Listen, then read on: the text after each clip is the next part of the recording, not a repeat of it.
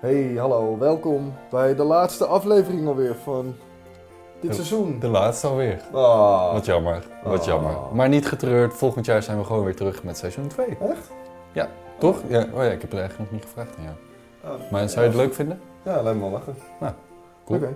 Eh, dan gaan we volgend jaar eh, verder. Voor nu wilden we even zeggen dat we het heel erg leuk vonden om in ieder geval seizoen 1 te maken. En vooral te delen met jullie. Ja, ja, zeker. Ja, en eh, ja, als je nog ideeën hebt, suggesties hebt, eh, laat het ons weten. Of als je iemand wil aandragen, dan kunnen we samen de podcast misschien naar een nog hoger niveau tillen. Exact. Mail suggesties naar info.hetraam.nl of eh, zoek ons hier op bij het raam. En dan eh, hebben we het erover. Ehm, Ja. Voor nu, dankjewel. Fijne jaarwisseling. En eh, tot in seizoen 2, toch? Zeker weten. Ja. Ja. En nu gaan we lekker luisteren naar Jasper Wolf en Claire Pijman. Heel veel plezier met Achter het Raam. Deze podcast wordt mogelijk gemaakt door Het Raam, Digital Cinema.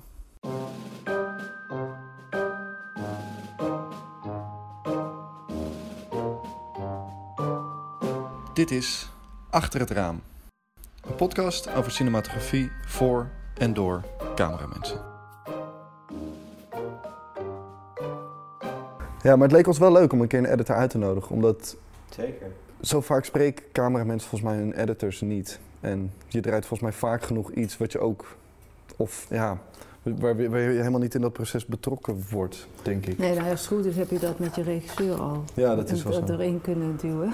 Ja, ja. Of tenminste, heb je dat gewoon samen zo bedacht. Dus sowieso gaat het worden. Maar het is ook wel zo dat die editors dan weer iets nieuws ermee gaan doen wat Ja. leuk is. Wat je ook niet eh, voorbij Ja. wil laten gaan. Nee, want dan ga je ook in storen dan. Want dan ga je misschien zeggen van... eh, ik heb het zo en zo bedoeld. En dan en het lijkt ja. zo makkelijk om te zeggen, als je nou dat en dat doet. Maar alles kantelt dan, dat weet je gewoon. Dat is Ja, voor hun niet zomaar van, eh, oh ja, oh leuk, ja, doen we. Nou, soms ook wel, maar eh, heel ja. vaak eh, heeft dat heel veel gevolgen. Ja. En, ehm, ik heb wel afgelopen zomer een documentaire die ik draaide ook meteen geëdit. En dat vond ik ontzettend leuk eigenlijk om te doen. Oh, je eigen materiaal echt... eh, ja, het, het oh, was ja. voor de ZTF en het moest heel snel af. En toen had ik gewoon eh, van nou zal ik hem dan gewoon editen. Want ik heb alles al gezien als ik thuis kom. Ja. En dat vond ik wel heel leuk om te doen. Om, eh, gewoon dat je ook tijdens het draaien dus al weet van oh ja, dat ga ik zo en zo en zo doen. Oh ja. Ja. Dus, maar als ik Ja. zelf eh, weer een film maak, ik heb echt absoluut, eh, ik vind het wel heel leuk dat er iemand echt een editor is. En nu, Ja. nu ben ik dan niet eh, de regisseur, dus die bounce dan weer op mij. Maar Ja, ik vind wel, ik vind editors wel dat die toch altijd naar een hoger plan weer weten te tillen. Ja, maar bij zo'n viewing, dat, je bent wel denk ik vaak bij een viewing toch van een, van een film of zo. Laat je je dan wel horen dat je denkt van, eh, of denk je dan...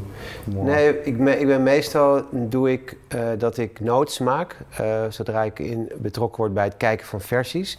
Mhm. Liefst niet te vroeg. Ehm, maar als het dan zo is, dan maak ik gewoon notes en die stuur ik naar de regisseur en dan naar de, soms naar de producent ook, als die dat wil. Ik probeer altijd de vertrouweling van de regisseur te zijn. En, Ja. eh, dus, ik- dus ik vind het prettig dat ik mijn gedachten aan de regisseur kan overdragen. En dan kan die dat filteren en dat eh, eh, in zijn voordeel en voor de film zijn voordeel gebruiken. Mhm.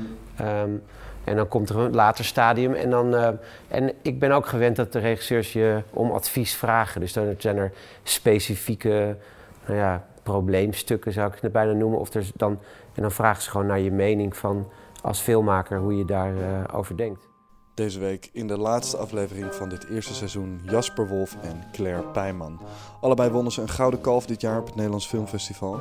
Jasper studeerde af aan de Filmacademie in de richting camera, draait nu veel fictie en ook veel commercials. Eh, Zijn meest recente werk is Monos. Claire studeerde af aan de Filmacademie en heeft eerst veel cameraassistentie gedaan. En toen ze zelf besloot te gaan draaien, ontmoette ze Robbie Muller. En over hem heeft zij laatst een documentaire gemaakt. Dat is Living the Light. Ik wou eigenlijk beginnen met één vraag. En dat eh, was eigenlijk gewoon, j- de- jullie kennen elkaar toch? Of niet? Zeg maar al een tijdje of niet? Helemaal niet. Sinds eh, zaterdag. Sinds zaterdag? Ik heb eh, Claire zaterdag ontmoet, maar ik ken haar natuurlijk wel. Ik ken wel haar naam en ik ken eh, eh, een aantal van haar films. En, ehm, en met name natuurlijk eh, eh, Living the Light van, eh, Ja. over Robbie Muller. Ja, daar wouden we het inderdaad ook over hebben. Ja. Dus zaterdag tijdens de NSC-borrel voor het eerst ontmoet? Het kerstdiner. Of het- zeg je dat zo? Het, nieuwjaar, het nieuwjaarsdiner. Ja. Ja, wat wel leuk is, dat je daar ook iedereen weer ontmoet. En, eh, Ja, ja. ja. Het was voor mij eigenlijk de tweede keer dat ik er, dat ik er was. En vorig jaar was de eerste keer. Maar hoe lang zitten jullie bij de NSC al? Allebei? Ik denk ehm 20 jaar of zo. Jij al wel 20 jaar, maar jij dan minder lang. Nou, ik ben ook een tijdje eruit geweest omdat ik eh, vergeten was te betalen. Maar toen werd ik opeens eh, ge- eh, gebeld. Maar nee, ik heb, ik volgens mij, ik denk ook wel iets van tien jaar. Ik zat nu hard op te denken wanneer ik nou. ik, denk, ik denk het Gouden Kalf, dat dat een beetje de aanleiding was. Ik heb Gouden Kalf gewonnen voor Code Blue in 2009 of zo, denk ik. Dat dat Hmm. 2000 2009 of 2010, dat dat de, de aanleiding was van eh, we zijn eh, gewend om dan een goudkalfwinnaar uit te nodigen om bij de NSC te komen. ja. En ik denk dat daar ook toen dat, eh, ja, ja, zo is het gegaan. En dat vond ik natuurlijk heel leuk. Eh, ehm, ja. En dan mag je als goudkalfwinnaar mag je dan een, krijg je, krijg je het aangeboden. Ja. En daar is toen ook misgegaan dat ik dacht dat dat een soort ongoing process was. Dat maar- ik zit erin nu. ja, ik zit erin. Dus ik kwam erachter, oh je moet natuurlijk contributie betalen, wat heel logisch is. Wat ik nu ook heel trouw doe, maar ja. Ja, ja. ja. Dus tien jaar. Is het belangrijk, de, de hele NSC? Nou, het is sowieso belangrijk. Waarom is het belangrijk? Nou, ik denk dat het belangrijk is dat je eh, heel veel meer mensen ontmoet en ook toegankelijker is. Je bent met z'n allen lid van een vereniging en je kan dus iemand bellen. We hebben ook zo'n, als iemand iets wil weten, dan stuurt hij dat rond en dan krijgt hij meteen van andere reactie van oh, ik heb het zo gedaan of ik, heb het zo gedaan.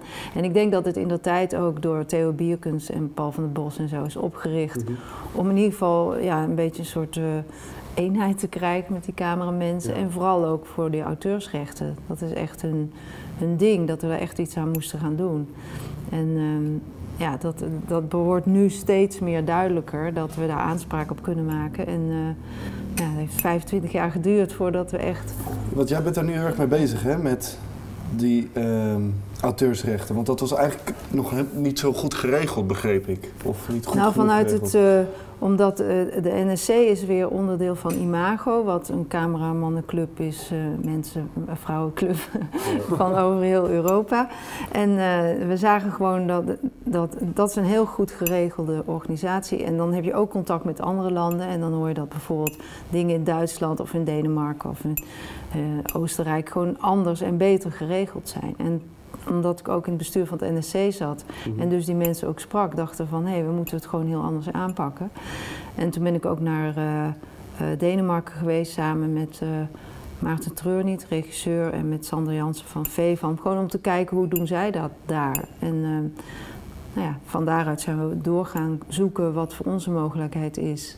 En nu hebben we dus ook een CBO opgericht voor cameramensen. En art directors en sound designers en production designers. En waar staat, waar staat CBO voor? Voor collectieve beheerorganisatie. Dat, dat is wettelijk verplicht om dat geld te kunnen innen. Dat is echt iets Oh, dat, je moet dat hebben, anders kan je nooit aanspraak maken op die gelden. Ja, precies. Want ik begreep dus dat eh, Edwin vertelde dit vanmiddag aan ons dat de auteursrechten die jij als cameraman eigenlijk waar je recht op hebt, dat het geld, en dat gaat soms om heel veel geld, dat, dat gaat dan naar, naar de producenten en dat wordt dan onderverdeeld onder de crew, begreep ik. Maar dat gaat dus veranderen, toch? Eh, nou, het gaat niet naar producenten, het gaat naar, eh, naar de drie grote CBO's nu. Dus naar eh VEVAM en Norma, dat zijn dan de acteurs, en Lira, de schrijvers. En de rest van de filmmakers vallen daar eigenlijk buiten. Dus die hebben nou zelf ook een CBO. Ja, precies. En dat zijn dus cameramensen en production designers. Ja, sound designers en art, eh, wat zijn nee, eh, editors.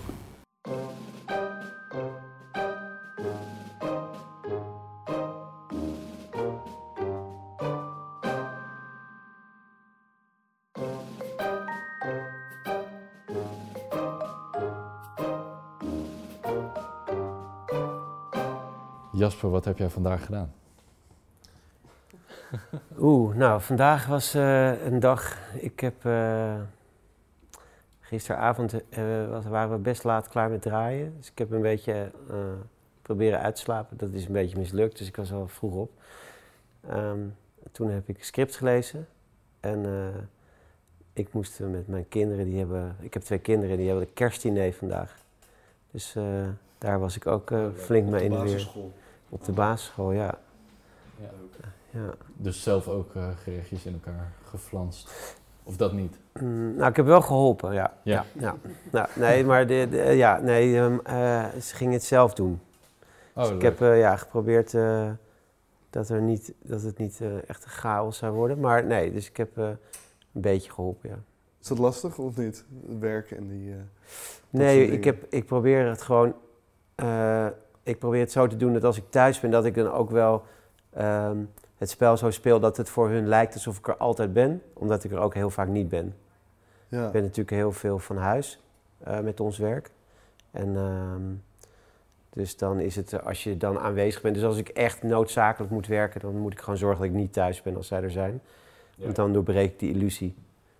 Um, Oh. Ja, precies. Ja. Ja. Dus vandaag ook scripts gelezen en dat doe je dan ergens anders. Dat doe je niet thuis. Nee, ik wist dat ze tot een bepaalde tijd weg zouden zijn. En toen Mm. op een gegeven moment waren ze toch eerder dan ik dacht. Ja, Ja, dan kan je. Snel onder de bank verstoppen. ja nee, dan doe je... Oh ja, oké, nee, oké, nu eh, ben ik met jullie. En je was gisteren tot laat aan het draaien. Ja, we hadden een korte film gedraaid met Mees Pijnenburg. Daar had ik ook al eh, eh, een film mee gedraaid. ehm, of een aantal films mee gedraaid.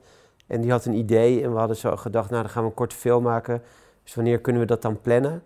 En eh, toen hadden we gedacht, nou dan plannen we het zo net voor de kerstvakantie. Dan is de kans groot dat we geen andere klussen hebben. Ehm, en ik dacht van, nou, dat is wel, wel goed om daar dan ook een beetje mijn agenda voor vrij te houden. Dus toen hebben we drie dagen gedraaid met de kleine crew. Ehm, heel leuk, op 16 mm drie dagen gedraaid. Met, eh, eh, hij had eigenlijk alles ook een beetje zelf geproduceerd, wel met hulp van een, van een uitvoerend. Dus een soort van eigen, ehm, eigen project. Oh, dat Ja. zijn wel vaak de mooie dingen, toch? Nou, wat er bijzonder aan is, is dat je natuurlijk inderdaad geen enkele eh, eh, remming hebt van buitenaf. Maar het is natuurlijk ook wel een uitdaging, omdat je, ehm, ja, je doet het allemaal voor niks. Dus je doet het gewoon omdat je het graag iets wil maken. Dus dat is een goed uitgangspunt. Maar de praktijk is natuurlijk ook wel eens pittig om gewoon mensen bij elkaar te krijgen om, eh, eh, om het mogelijk te maken. Ja. Dus het is ook weer een aanleiding om weer met, vaak met wat jongere mensen te werken, waar je niet zo vaak mee werkt. De mensen met wie ik vaak werk, die waren niet beschikbaar of die... eh, eh, die komen ook, we hebben dit wel vaker gedaan, en dan, die komen dan wel helpen als ze kunnen. Maar het is ook gewoon knetterdruk in Nederland nu, Ja. de laatste paar weken voor de... Vind je dat fijn om met nieuwe mensen te draaien? Nou, ik ben eigenlijk heel dol op de mensen met wie ik het liefst draai. Alleen als die niet kunnen, dan ehm, eh, kan ik het... En in het buitenland is het natuurlijk vaak zo dat je met mensen draait die je niet kent. Ja, ja, want je hebt natuurlijk bij, bij eh, Monos heb je met een buitenlandse crew gewerkt. Bij Voornamelijk Monos- toch? Nou, nou, bij Monos had ik wel eh, heel fijn mijn focuspoelen Panchi, Panchi Poets mee kunnen nemen. En ook ehm, eh, eh, wilde ik eigenlijk Rob van Dam ook mee als, eh als movie technician. Ik had op een gegeven moment de knoop doorgehakt dat ik veel met de movie wilde gaan draaien. Omdat ik zelf wilde kunnen operaten. Maar dat ik wel iemand wilde die niet de focuspoeler was, die gewoon volledig verantwoordelijk zou zijn voor de eh, techniek van die movie. Ook omdat we op hele ja, moeilijke locaties gingen draaien qua omstandigheden. Dus dat er veel eh, gevraagd zou worden van, het, eh, van de spullen.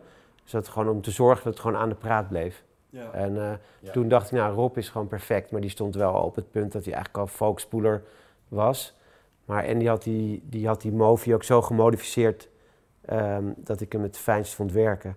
Dus toen hebben we hem wel, toen was een soort tussenoplossing dat hij dan kwam.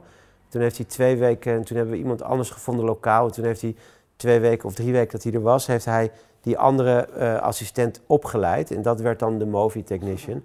En die is er toen gebleven in de productie. Maar en verder had ik een hele goede eh, Colombiaanse gaffer. ehm, die al veel ervaring ook had op eh, moeilijke locaties. Eh, dat was gewoon een topgaffer, dus daar heb ik heel veel geluk mee gehad. Daar klikte ik goed mee als persoonlijkheid. Maar die was ook gewoon dezelfde, ja, zo'nzelfde soort filmmakers-DNA, dat je gewoon helemaal ergens voor gaat. En dat die ook zo'n heel team, want we hadden wel, dat werd, zo'n crew wordt op een gegeven moment heel groot als die omstandigheden zo moeilijk zijn en zo zwaar Ja. moet je gewoon heel veel mensen hebben. Maar om die mensen dan de hele tijd eh, te motiveren ook, heb je gewoon mensen naast je nodig die diezelfde instelling hebben. Zaten jullie diep in de jungle of een soort eh, goede plek aan de zijkant waar je dan wat Nee, makkelijk ja, te bereiken nou wel, is. we waren wel zo diep erin dat we er nooit uitgingen. Dus we zijn erin gegaan Ja. en toen hebben we er drieënhalve week gedraaid. En toen we klaar waren, zijn we eruit gegaan. De producent ging natuurlijk wel heen en weer. Eh, maar nou ja, om het idee te schetsen, eh Medellin is de tweede stad van Colombia. Eh, daar gingen we dan twee uur daar vandaan eh, rijden. Het was een soort van eh, cowboydorp. En daar gingen we met, eh, met pick-up trucks, met alle spullen, weer een uur verder. En dan vanaf daar gingen alle apparatuur met ezels op ezelpaden naar de locatie. En wij moesten gewoon hiken. Dus een, na een uur, anderhalf liepen we dan een, naar een dal. En daar dan nog een kwartier met een boot. Ja. Met een raft over een rivier. Die ook een rol speelt in de film. En dan kwam je op de plek. Maar wat ik me afvraag, hoe scout je eh, dit soort locaties in de jungle? Ik bedoel, dat begin, die beginscènes met die, waar ze bij dat stenen, bedoel, dat is wel een imposante plek. Maar jungle, zeg maar, er zitten best wel veel plekken in wat gewoon je heel veel groen ziet of zo. Is het dan puur praktisch gekozen of zo? Of? Nee, nou ja, we, eh, we zijn natuurlijk door alle stadia's heen gegaan. En ze waren er ook al mee bezig natuurlijk toen ik erbij betrokken kwam, raakte. Maar ik ben één keer ook eh, in, de, in de voorbereiding meegaan. Toen was er een andere plek beoogd in het noorden. We wisten natuurlijk, of de, eh, was wel bedacht van... als je echt diep de Amazone ingaat, dan heb je, krijg je zoveel problemen. Ehm, dat moet je eigenlijk proberen te voorkomen. Want dan wordt het echt, echt met, met, met, eh, met, met eh, mosquito's en dingen, dan wordt het echt heel heftig. Dus dat moet je eigenlijk proberen te voorkomen om daarheen te gaan. Dus de kust zou wel goed zijn, want dan waait het. Dus dan zijn er niet zoveel. Het is ook niet te vochtig en niet te heet. Maar daar vonden we het te veel op een mangrove lijken. Dus we vonden de locatie gewoon niet goed. Eh, Maar er al- waren mensen daar die jullie als zo, zo een soort nou, guidance gaven. Zo van, daar, daar kan je heen of daar kan je niet heen. Ja, het is natuurlijk een bekende locatie. Er zijn ook wel meerdere films die, in die op zoek waren naar jungles. Eh, dus er werd er is heel veel gescout en traditioneel gescout. En natuurlijk eh, mensen die zeggen, ja, je moet proberen om gewoon aan de rand van een, van, een, van een bos te gaan draaien. Want de logistiek wordt gewoon afschuwelijk en dat kan helemaal niet. En je moet het gewoon op die manier gaan doen. En Ja. het is toch gewoon groen, dus je ziet toch gewoon toch alleen maar groen, maakt niks uit. Terwijl in ons standpunt, en daar was de regisseur ook heel eh, eh, ja, sterk in... En daar was ik volledig mee eens, was dat het gaat ook om een plek. Dus je, je, je wil eigenlijk een locatie hebben wat gewoon een, een, eh, een plek is in je film. En eh, ook een karakter wordt in je film. En er moeten dus gewoon een paar eikpunten moeten gewoon op die plek zijn. En als we dat vinden, dan blijven we gewoon op die plek en dan gaan we daar alles draaien. Het idee van die locaties was dat het allebei een soort natuurlijke gevangenis moest voorstellen. Ehm, nou, in de bergen ligt het hem dan in het afgelegene en het eh onherbergzame. In de jungle dan moesten we een soort van verstikkende hel waar je eigenlijk niet doorheen durft te gaan. En de, inspiratie daarvoor, de boeken die we hebben gelezen of die, die me werden aangereikt van, eh, vanuit de reg- regisseur, die gaan, dat zijn dagboeken van, van, van mensen die zijn eh, ontvoerd geweest. Ingrid Betancourt en er is nog een hele interessante Amerikaan. Ehm, en die, die beschreven gewoon hoe ze daar hebben ge- gewoond, jaren achter elkaar. En hoe, hoe ze bang werden gemaakt door die organisatie om die jungle in te gaan. Ja. Omdat het gewoon eh, levensgevaarlijk zou zijn. Wat ook een feit was, maar dat werd ook gecultiveerd. Daarom hadden we als idee ook geen, geen lucht te laten zien. eh, of dat zo min mogelijk. En elke keer als er dan een hint van een soort van vrijheid was, dat je dan wel even de, een, eh, een klein beetje lucht ziet. En wat ik nog een bizarre scène vind, is eigenlijk die, de drie kinderen die dan die rivier afgaan. En dan, ehm, of eh, ja, een soort achtervolging in die rivier. Ja. Ik vroeg me heel erg, erg af, hoe is dat gedaan? Want je ziet niet dat het een... het zijn gewoon die personen zelf, maar... Ja. Ja. Nou, een Of, van of de- met gevaar voor eigen leven toch die rivier ingesprongen. En, eh, Ja. Het eerste was ik vroeg toen ik Jasper zag. Hoe heb je dat gedaan? ja. Nee. Want, want waar gaat de scène over? Heel veel kort beschrijven voor de mensen. Eh, nou, het einde van de film gaat het erover dat eh, eh, Rambo, die is op de vlucht, maar die is natuurlijk toch weer achterhaald door Bigfoot en Dog. En nou, die zitten hem allemaal op de hielen en die, die willen haar natuurlijk ehm, ja, gewoon ombrengen. Dus ze springt uiteindelijk, het laatste redmiddel is dat je in de rivier springt. Want de rivier is iedereen ook wel bang voor om daarin te gaan. Maar dat doet ze wel, dus dat eh, is ook in... Ze springt in die rivier en dan krijg je het dilemma dat nou, een aantal van de groep, de gekste, die springen haar achterna en die springen ook in de rivier. Ehm, en dat was ook altijd het idee, dat je dan in die rivier, ja, en dan kom je gewoon in een eh, stroomversnelling. Ja. Dus het gevaar van die rivier, dat, dat, dat wilden we ook eh, visualiseren of wel- meemaken. tot, dat je zo heftig dat meemaakt dat je je kan voorstellen dat het ook het einde is. Dat het gewoon, dat het einde van de film is, je springt in de rivier en je haalt het gewoon niet. Want die rivier is gewoon te heftig. Die slokt alles op. Ehm, maar ja, en dan was het aan ons was dan de opgave om het er dan ook nog uit te laten zien dat het, dat het nog heftiger was dan dat het in werkelijkheid was. Dus de, het idee van om met hele lange lenzen, om heel laag over het water eh, te kunnen, kunnen volgen. En het als een soort van ja, hele beetje agressieve bewegingen te kunnen, uh, te kunnen, te, te, kunnen, te kunnen meevolgen, dat, dat, dat, dat versterkt dan. En dan de muziek versterkt het dan nog meer. Maar... Je hebt dat met meerdere camera's gedraaid? Nee, één camera. Oh, wat, voor, wat voor, even technisch, wat voor camera en lenzenpakket heb je gebruikt voor de film? We draaiden met de Mini Alexa.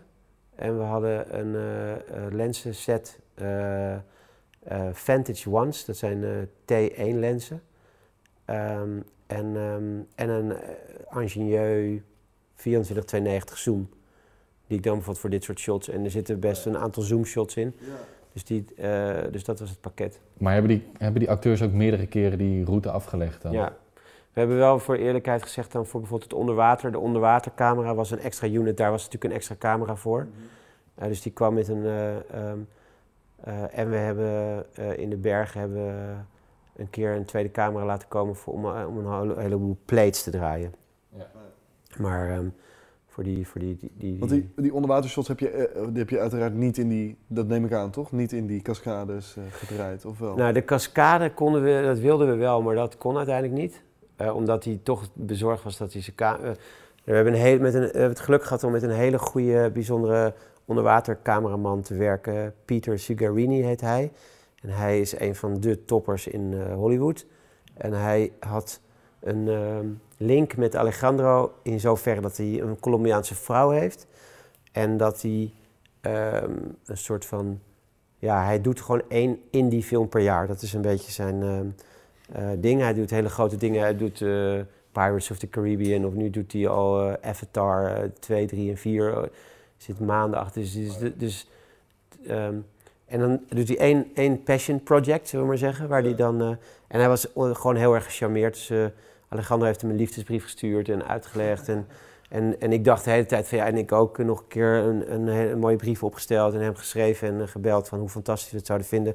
En uitgelegd wat voor shots we wilden maken en, en, en hoe we het voor ons zagen. En um, nou, toen wilde hij die komen. En wat hij ook graag wilde doen, en dat was dan dat hij daar hebben we niet veel gebruik van kunnen maken in de film. Maar hij wilde heel graag dan ook second unit mogen draaien. Uh, wij wilden heel graag allerlei hele uh, close dingen van uh, ja. in de rivier en onder water en die belletjes. En dat wilde hij dan zelf zelfstandig mogen draaien. nou, dat was eigenlijk precies wat wij ook wilden. Want we hadden dan helemaal geen tijd om dat zelf te doen. Oh, ja. en, en, en hij was gewoon mega goed. Maar hij had een heel mooi onderwaterhuis. Want het, al die, al die, uh, uh, ja, die zij bouwen of laten natuurlijk gewoon al die, uh, die behuizingen laten ze specifiek bouwen voor hun wensen. Dus hij heeft voor alle camera's waar hij mee werkt een custom-made huis met verschillende domeports. Dus dat zijn zeg maar de... Ehm, dus je, je, je, hebt voor, voor verschillende doeleinden wil je een, verschillend glas op je onderwaterhuis hebben. het ligt eraan of je onder water filmt of in, de, of in een branding of uh, eigenlijk meer boven water. En dat heeft te maken met de vertekingsfactor. Uh, dus nou, dat... Een soort extra lensje nou ja, je om, moet iets je... te compenseren of zo. Kijk, of... ja, als je onder water zit, dan zit het natuurlijk omdat je door glas kijkt, zit, krijg je een, uh, een. Ja. Dus je lens wordt langer.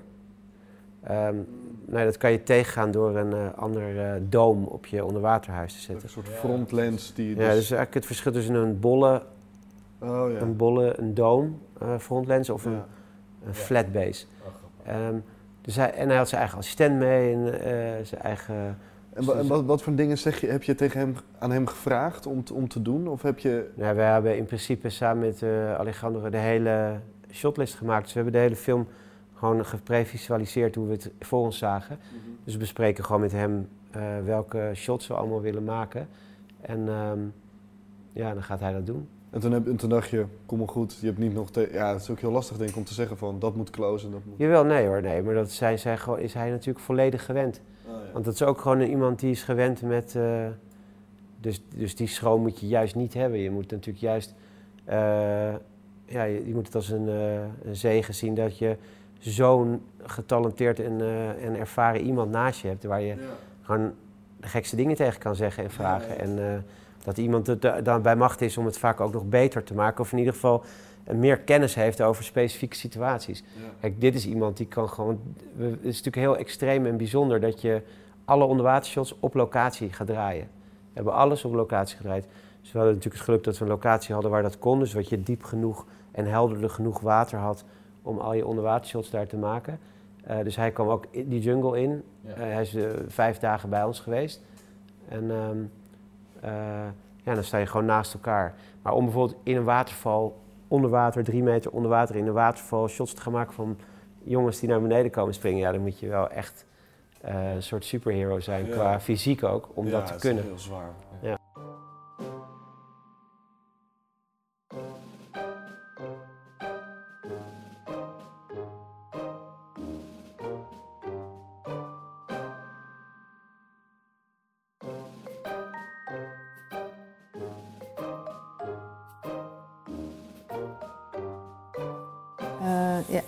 Dat ik meer draai in het buitenland dan hier, maar, ja? dat, maar het zijn wel mensen die ik al heel lang ken. Ik werk echt al 30 jaar met een Pakistaanse regisseuse, wat heel erg leuk is. En ik heb een, uh, een, uh, een, speelfilm gedaan in Indonesië, dat was met een Indonesische regisseur. Mm -hmm. En nu werk ik met uh, Duitse mensen, dus ik heb wel ja. vaker dat... Ja. Je bent meer buiten in het buitenland dan in nou, wat ik wel grappig vind met in het buitenland werken, is dat je dan zo uh, gekozen bent dat ook de mensen om jou heen ze ook onmiddellijk voor jou uh, gaan. Dat valt me elke keer op. In Pakistan ook. Als je daar werkt, de mensen die dan uh, mijn crew zijn, die, ja, die denken: wauw, je komt helemaal uit Nederland, dat zal wel ja. allemaal heel goed zijn. en, en ze zijn heel, heel dedicated. Ja, het is heel, heel leuk. Je hoeft nooit te vechten voor je plekje of zo. Terwijl ik een beetje het gevoel had dat dat in Nederland dan nog wel eens is of zo. Ja. Toen in het begin hoor, en de, ja, toen ik net van de filmacademie kwam, had ik echt het gevoel van, wow, je moet, het is elke keer zo'n strijd met je grader, met je gaffer, met je, weet je. Terwijl daar zeiden ze van, nou, je komt dan en dan, dan gaan ze je helpen om te doen wat jij wil doen. En dat, dat is een verschil, maar... Ja. ja, dat merk ik ook en vind ik ook altijd heel inspirerend. Dat je hebt, bijvoorbeeld Zuid-Amerika is dan heel erg dat filmmaker is echt, uh, dat staat echt bovenaan de voedselketen. Waar wij in Nederland, in West-Europa, best wel vaak pragmatisch met productie uh, omgaan. Wat ook wel goed is, zo worden we getraind. Maar daar is dat eigenlijk gewoon niet. Er wordt gewoon inhoudelijk bij je, bij, ja, bij je neergelegd. Ja. Dus je wordt, waar ik wel heel erg van hou, is dat het nog wel echt als een kunstvorm. Dus je bent echt, eigenlijk ben je gewoon allemaal kunstenaar. En dat ben je aan het maken. En dat is toch wel anders dan dat je als ambachtsman uh, ja. uh, wordt aangesproken. Wat je natuurlijk ook bent. Maar, en in Azië vond ik weer heel leerzaam en, en ook heel fijn dat je daar dat de, um, ja, de, de, hoe liefdevol mensen met elkaar omgaan en de, hoe belangrijk respect is. Waarin ik de, ook, maak me daar ook schuldig aan, maar in de, de, zeg maar, de communicatie zo, zo hard en zo puntig is soms in, uh, Mm. En dat ben ik ook heel erg gewend. Ik hoor mezelf ook wel eens praten. Zo tang, tang. En dan denk je daar weer. En dan denk je, oh ja. ja. Weet je wel, dus het is gewoon. Het komt gewoon te hard binnen. Het moet gewoon zachter. En, uh, je bedoelt dat we in Nederland dus echt eigenlijk heel direct zijn ten opzichte Mega, van... ja. Ja. ja. dat kennen ze daar echt helemaal niet. Of oh, als, je iets niet. als je iets anders wil, je moet echt bedenken hoe je dat uh, op een goede manier gaat zeggen. Ja. Oh ja, ja. ja. Hey, maar is dat positief iets? Ja, jij vindt toch, toch van wel dat het iets zachter moet. Nee, ik zeg niet dat het moet. Ik vind het gewoon interessant en leerzaam oh, dat je uh, uh, bezig bent met hoe je het best functioneert met elkaar in een groep. Ja. Kijk, we zijn gewoon een film aan het maken. En dat moet gewoon de allerbeste film worden uh, die we in ons hebben. Daar gaat het om. Ja. ja. Ik bedoel, die, die, communicatie is gewoon een weg daar naartoe. Ja, dat is maar, um, ontzettend belangrijk. Inspirerend om te zien dat er dat, andere manieren... en dat gaat ook hoe ze naar, om, naar beeld kijken, hoe ze dingen beleven, hoe ze... Ja dat, dat is eigenlijk nog veel inspirerender dan de communicatie. Ja. Het is gewoon hoe er naar film, over film wordt nagedacht. De, ja, precies. Ja, ja. Ah, ja. ja. we hebben eigenlijk nog helemaal niet de vraag aan Claire gesteld, maar we zijn ook benieuwd wat jij vandaag gedaan hebt. Wat ik vandaag gedaan heb? Dat willen we toch eigenlijk ook wel even weten. nou, ik was gisteren op een hele leuke uh, film kijken slash borrel van de dokmakers. Het werd iets later dan ik dacht, Van dus de- ik mocht ook lekker de uitslapen. De Dokmakers, dat is een documentaire productiekantoor. Maar eigenlijk zijn het vooral makers die produceren. Aliona van der Horst en Suzanne Raas. Eh, ik ben even een paar andere namen kwijt, maar in ieder geval een groep. Ja. En, die hadden, en ik was gisteren zo van. Ja, ik, ik mocht vanmorgen ook uitslapen. En ik merkte ineens hoe ontzettend moe ik eigenlijk was van het jaar. Ja. Veel gedaan en eh, veel gereisd. En ik dacht van, oh wat is het lekker Ja. dat het nu even...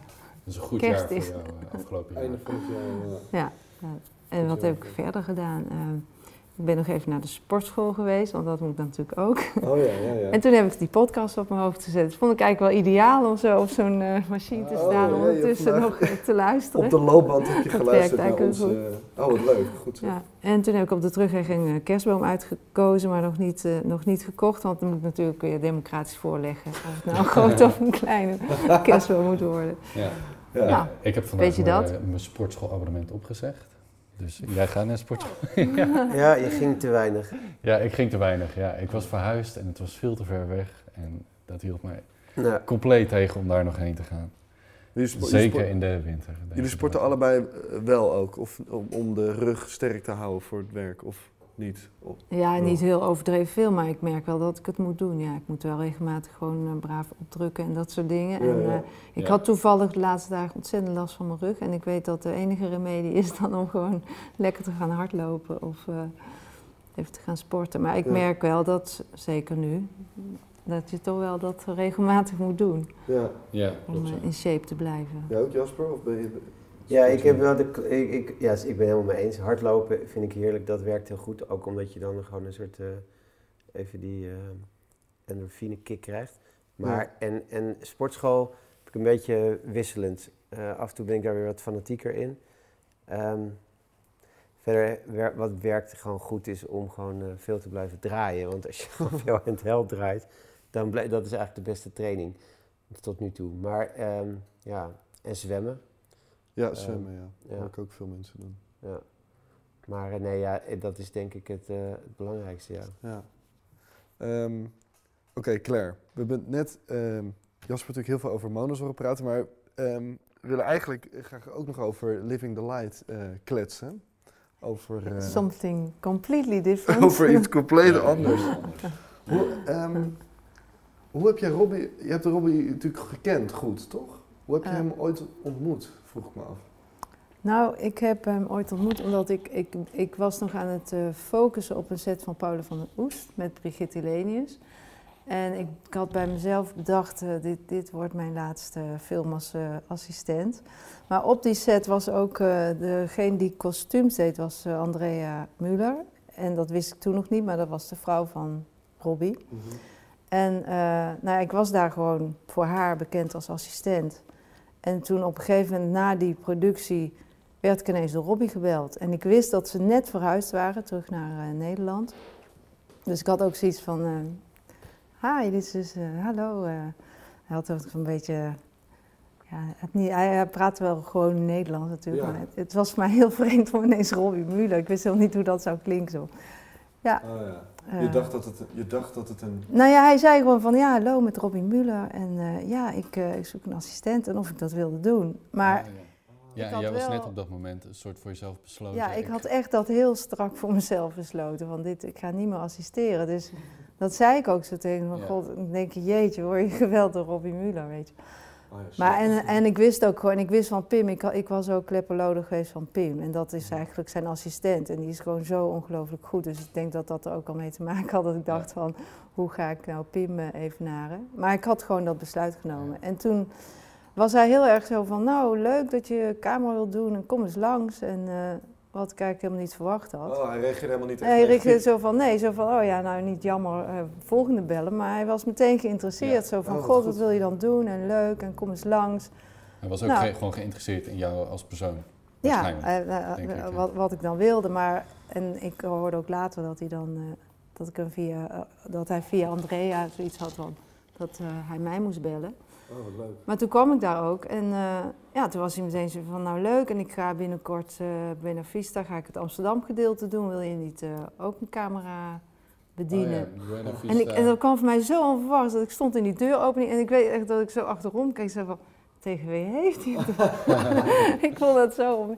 Maar dat was heel erg leuk. En sindsdien zijn we eigenlijk altijd in eh, contact gebleven. En hij, hij hield ook heel erg van dat documentaire. En Mhm. het documentaire werken vond hij heel erg leuk. Dus hij was eigenlijk altijd ook zelf net zo geïnteresseerd in wat ik deed...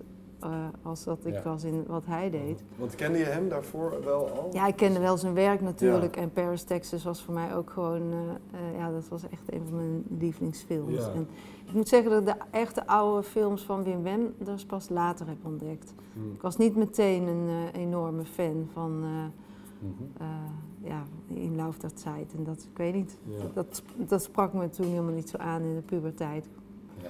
Want het was eh, echt in je puberteit toen? ja, dat volgens mij wel toch. Wat was je 17? Ach, ik weet eigenlijk niet meer. Nee, het was voor, eerder. Nou, in ieder geval jong, als je, net als je die film uit hebt. Ja, ik weet dat er toen op een gegeven moment zo'n tijd was dat je alles kon zien. eh Alice in de Stetten, en, Mhm. weet je wel. En dat ik toen, maar dat was nog voor de academie, daar niet Mhm. heel erg mee bezig was. Maar ja, later, eh, ja, het was gewoon leuk om altijd met hem over het vak te praten. En wat ik zo leuk vond aan hem is, hij had ook nooit, ehm, hij, hij, was nooit zo van of ik dat allemaal wel kon of zo, weet je, als, als meisje. Want dat kwam, Ja. liep ik er toch best wel snel tegenaan. Van de eerste vraag van, is die camera niet te zwaar voor jou? Weet je, daar, word- Ja, ja. daar word je ook wel moe van. Het was gewoon meteen over het vak en wat daar leuk aan was. En, eh, Gelijk op de kern. ja, precies. En hij had eh, hele leuke ideeën daarover. En hij hield ook heel erg van de pinhole-camera. Dus daar hebben we op een gegeven moment dan nog heel erg eh, films uit Amerika laten overkomen en samen naar gekeken. En, eh, want dat was voor hem het ideaal. Dat je gewoon, weet je, je hebt gewoon een pinhole en je kan gewoon draaien. Want al die poespas eromheen, dat vond hij eigenlijk eh, ja, wel gedoe. Zo- Zodra die sets ook veel groter werden, ook in Amerika, werd het eigenlijk echt minder leuk voor hem. Ja. Dus... eh, Ja. Ja, Dat- en dat kan je ook wel zien aan zijn eh, eigen materiaal. ja, dat is wel, ik wou net zeggen, dat is wel heel leuk aan al dat high, de video 8-achtige bandjes, toch? Want het is zo speels en oh, er zit ook, viel mij op, er zit ook heel veel humor in. Ik, vond, volgens mij, ik, ik heb echt een paar keer gelachen toen ik de film zag dat hij... Ik zei het vanmiddag tegen Joris, zit een scène in dat hij, zo, hij zit, heeft heel veel zo hotelkamers gefilmd, maar dat hij zo in de dekens zo Ja. verdwijnt. Maar de, hij zelf is helemaal niet aan het lachen of zo. Ik zou dat dan een soort van komisch vinden van mezelf dat ik dat bedenk. Maar hij was gewoon... Maar ik, ik vond het heel... Was het een grappige op man? Wat of dat, zo, alsof hij op zoek is. Nou, hij had wel heel- nou, ik vond bijvoorbeeld dat shot in die wc-pot ook heel erg Ja, grappig in de die, trein. Op die, op die trein, ik denk, ja. wie filmt dat nou? ja. Nee, Het is ja. ook een tijdsdocument, toch? Dat je herinner, ik, moest, er- ik herinner me dat ook. Dat je al denkt, oh ja, dat geklepper van die, van die trein. Maar Ja. jij hebt natuurlijk uit oneindig veel materiaal eh, een keuze moeten maken. Dus die humor zit er ook, denk ik, een beetje in de montage dan. Ja, is misschien ook wel zo, ja. Ja, ik, eh, ja, ik denk dat het was gewoon op het moment dat ik dat materiaal zag en ik wist natuurlijk veel wel over. Ik was heel lang al bevriend met Andrea en Robbie. Mhm. En ik hoorde dan ook verhalen en dan ook hoe dat de, dat eh, doch- eh, de dochter van Robbie dezelfde leeftijd had als het meisje in Alice in de Stetten. En dan ja, hoe, hoe dat dan toch een soort van. eh, hoe die op, een beetje op dezelfde manier naar haar keek. En weet je, dus die parallellen tussen zijn privéleven en zijn werk, die had ik wel altijd in mijn achterhoofd van verhalen. Ja. En toen ik dat materiaal zag, toen, ja, toen zag ik daar zo die, ja, dat, dat filmen met gevoel en het vastleggen van momenten. En ja, soms zijn het studies, soms is het volgens mij echt dat je het niet vergeet. Zo voelt het Ja. tenminste. Ja. Dat je denkt, ah, hij filmt dat om het gewoon op te slaan. Wat ik zelf ook heel erg herken. Ik heb daar zelf ook enorme last van. Dat je dingen gewoon wil vasthouden. Ja, ja. En eh, ja, dus toen ik dat zag en daarmee eh, die film mocht maken, toen had ik zoiets van, nou, Hoeveel uur materiaal heb je door moeten spitten in totaal? Nou, dat valt eigenlijk op zich wel mee hoor. Ik denk totaal iets van 80, 55 eh, van die DV-bandjes en dan nog wat VHS Oh en ook nog DV-bandjes. Hm. Ik denk dat als het nu zou voorkomen, dat het het tienvoudige zou zijn. Ja. Want iedereen filmt echt alles. Ja, op je, ja, op je telefoon misschien. Ja. Ja, precies. Dus ik vond het eigenlijk nog heel mooi beperkt. En hij had ook alles helemaal precies opgeschreven wat hij was. En heel mooi bijgehouden alles. Dus je kon ook nog wel een beetje terugtraceren. Waar, Oh, hij had een soort kwam. logboekjes of zo. Ja, op, de, op die hoesjes van die Oh, bandjes stond Ja, gewoon precies wat erop stond. Oh, wat sick. Wow.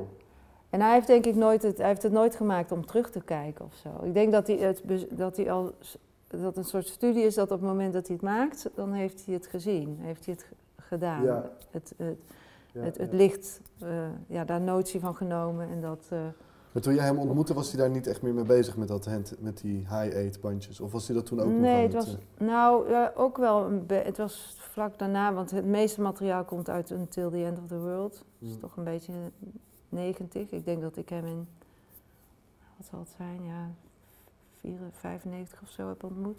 Heb je zelf niet toevallig nog een keer teruggezien op een tapeje dat hij uh, jou had gefilmd? Nee, nee, nee. Dat, daar, was, dat was toen wel al, uh, al voorbij. Dat was Ja, vooral die periode dat die cameraatjes net uitkwamen. En daarna had hij nog wel heel veel dv-periode en toen, of uh, dv-bandjes. En in die periode was het vooral familie, ook met Andrea. En dan had hij Jimmy, hadden ze net klein babytje en zo. Dat echt familiefilmpjes Ja. waren dat voornamelijk. Ja. Ik, ik zocht vooral naar wat het. eh, eh, wat ik zag in het archief, wat mij herinnerde uit zijn werk ook. Wat Mm. meteen een soort eh, Ja, want je ziet heel vaak een soort, raakvlak had. film een soort parallel. Dat, dat dan zegt Jim Jarmusch iets over, eh, over wat hij heel bijzonder aan zijn werk vond. En dan laat je dat dan ook weer zien in dat high-eight materiaal, of dat video 8. Ja, het is een beetje. Dat is een beetje dan. Je begint met het archief en dan ga je dingen bijzoeken. Ja. En dan zijn er mensen die daar dingen over gezegd hebben. En dan later moment ga ik ook weer terug om dingen daarover te laten zeggen. Want net als met Jim Jarmusch, daar ben ik echt voor teruggegaan om hem ook iets te laten zeggen over die hotelkamers. Wat Oh, ja, natuurlijk ja. al heel opmerkelijk is dat hij dat doet. Dat hij overal die hotelkamers had gefilmd. Ja. Dat vond ik zelf zo bijzonder en ook zo mooi eh, om te zien. Maar om dat te duiden, dacht ik van ja, wel leuk om dat toch aan iemand te vragen. Dus dat, dat Ja. zegt Jim dan ook zo van ja, weet je, het is net alsof je op reis bent met een circus. Wat het natuurlijk ook eigenlijk. Ja, ja, dat had Robbie ooit gezegd, Eigenlijk toch? Een soort van, eh, ja, Ja. als quote. Ja. Heb je voor, de documentaire zelf veel gedraaid? Zei net dat je met Amerikaanse cameraman ook die interviews hebt gedaan. Nou, ik had de interviews inderdaad voor de expositie met andere mensen gedraaid. Mhm. dat, dat leek mij ook heel fijn, omdat ik gewoon die interviews zelf moest doen en me daar dan helemaal op kon concentreren. Ja. En toen heb ik eh, Wim Benders met Jorg Witmer gedaan. Wat, die heeft ook Buena Vista Social Club gedaan. En die eh, ken ik ook al sinds, eh, sinds die tijd. ja. Dus ik dacht, nou lijkt me ook heel erg leuk om met hem dat te doen. Ja. En Steve McQueen heb ik met Adrie Schrover gedaan, wat ook heel erg leuk was. Maar dat was vooral omdat dat over die interviews ging. Maar toen ik zelf die scènes wilde draaien, en ik wilde Robbie ook... eh, er waren ook beelden gemaakt van de expositie zelf Mhm. van Robbie. En daar had ik eigenlijk zo'n eh, specifiek idee over. Dus dat, dat, wilde de- ik dan de- toch gewoon zelf doen. De eindscène in de film bedoel je ja, de toch? eindscène in de hij- film. Want de- hij, had dus, hij was ook bij de opening op de expositie in AI. Ja. En daar waren ook eh, beelden gedraaid van Robbie. Maar dat was, had net niet het gevoel wat ik daar, zoals ik naar hem Ja, kijk. Of ja. net, het miste dat gewoon. Dus toen dacht ik van... eh, gelukkig ging die expositie ook nog naar, eh, eh, naar Duitsland toe, Ja. naar Berlijn.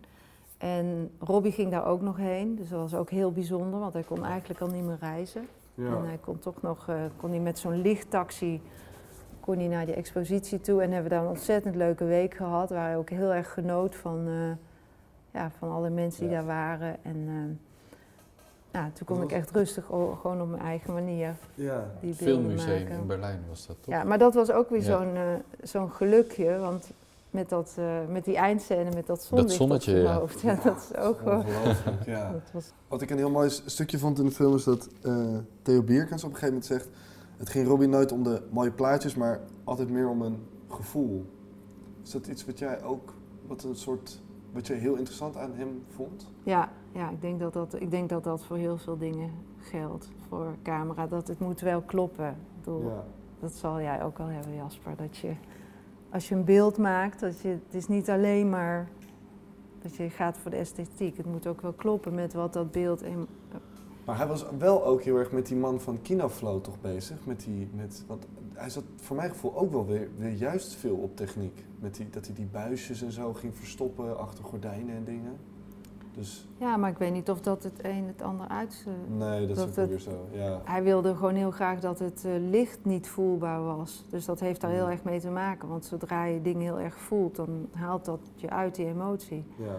En bij dit, het was allemaal zo eh, subtiel en gevoelig, dat hij, hij had echt zoiets van, nou, ik wil niet dat er licht, dat, dat je dat voelt, dat licht. En toen, precies op dat moment, was eh Frieder met die kinoflows bezig. Dus die kon Ja. dat ook meteen, Past er precies Ja. bij zijn eh wat past er wilde, precies ja. bij en die kon dat ook meteen uitproberen en eh, verder ontwikkelen.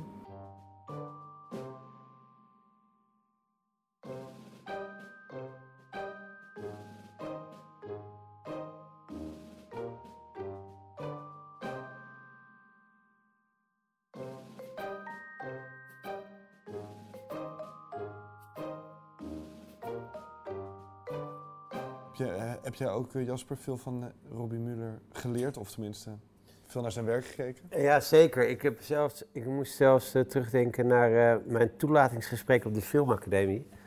En dan krijg je zo'n soort vraag van wie je dan... en dan, toen heb ik inderdaad bij volle verstand verteld dat Robbie Muller toch wel de grootste inspiratie was.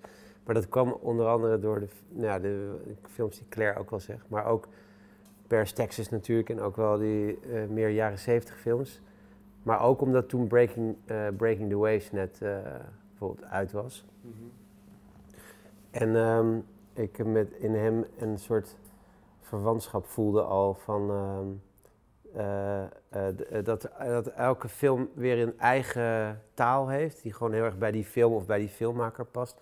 Dat er altijd enorme nieuwsgierigheid uit zijn, uit zijn werk uh, en een heel sterke gevoels, gevoelslaag in alles wat hij zag. En dat, dat, dat, uh, dat was hetzelfde als bijvoorbeeld uh, Franse filmmakers als Leo Carax of Claire Denis. Of dat gewoon filmmakers waar je voelt dat het, dat het niet per se over het verhaal gaat, maar dat het gewoon gaat over een soort van filmervaring die je aan het maken bent. En dan in dit geval een cameraman, mm -hmm. Nederlandse cameraman.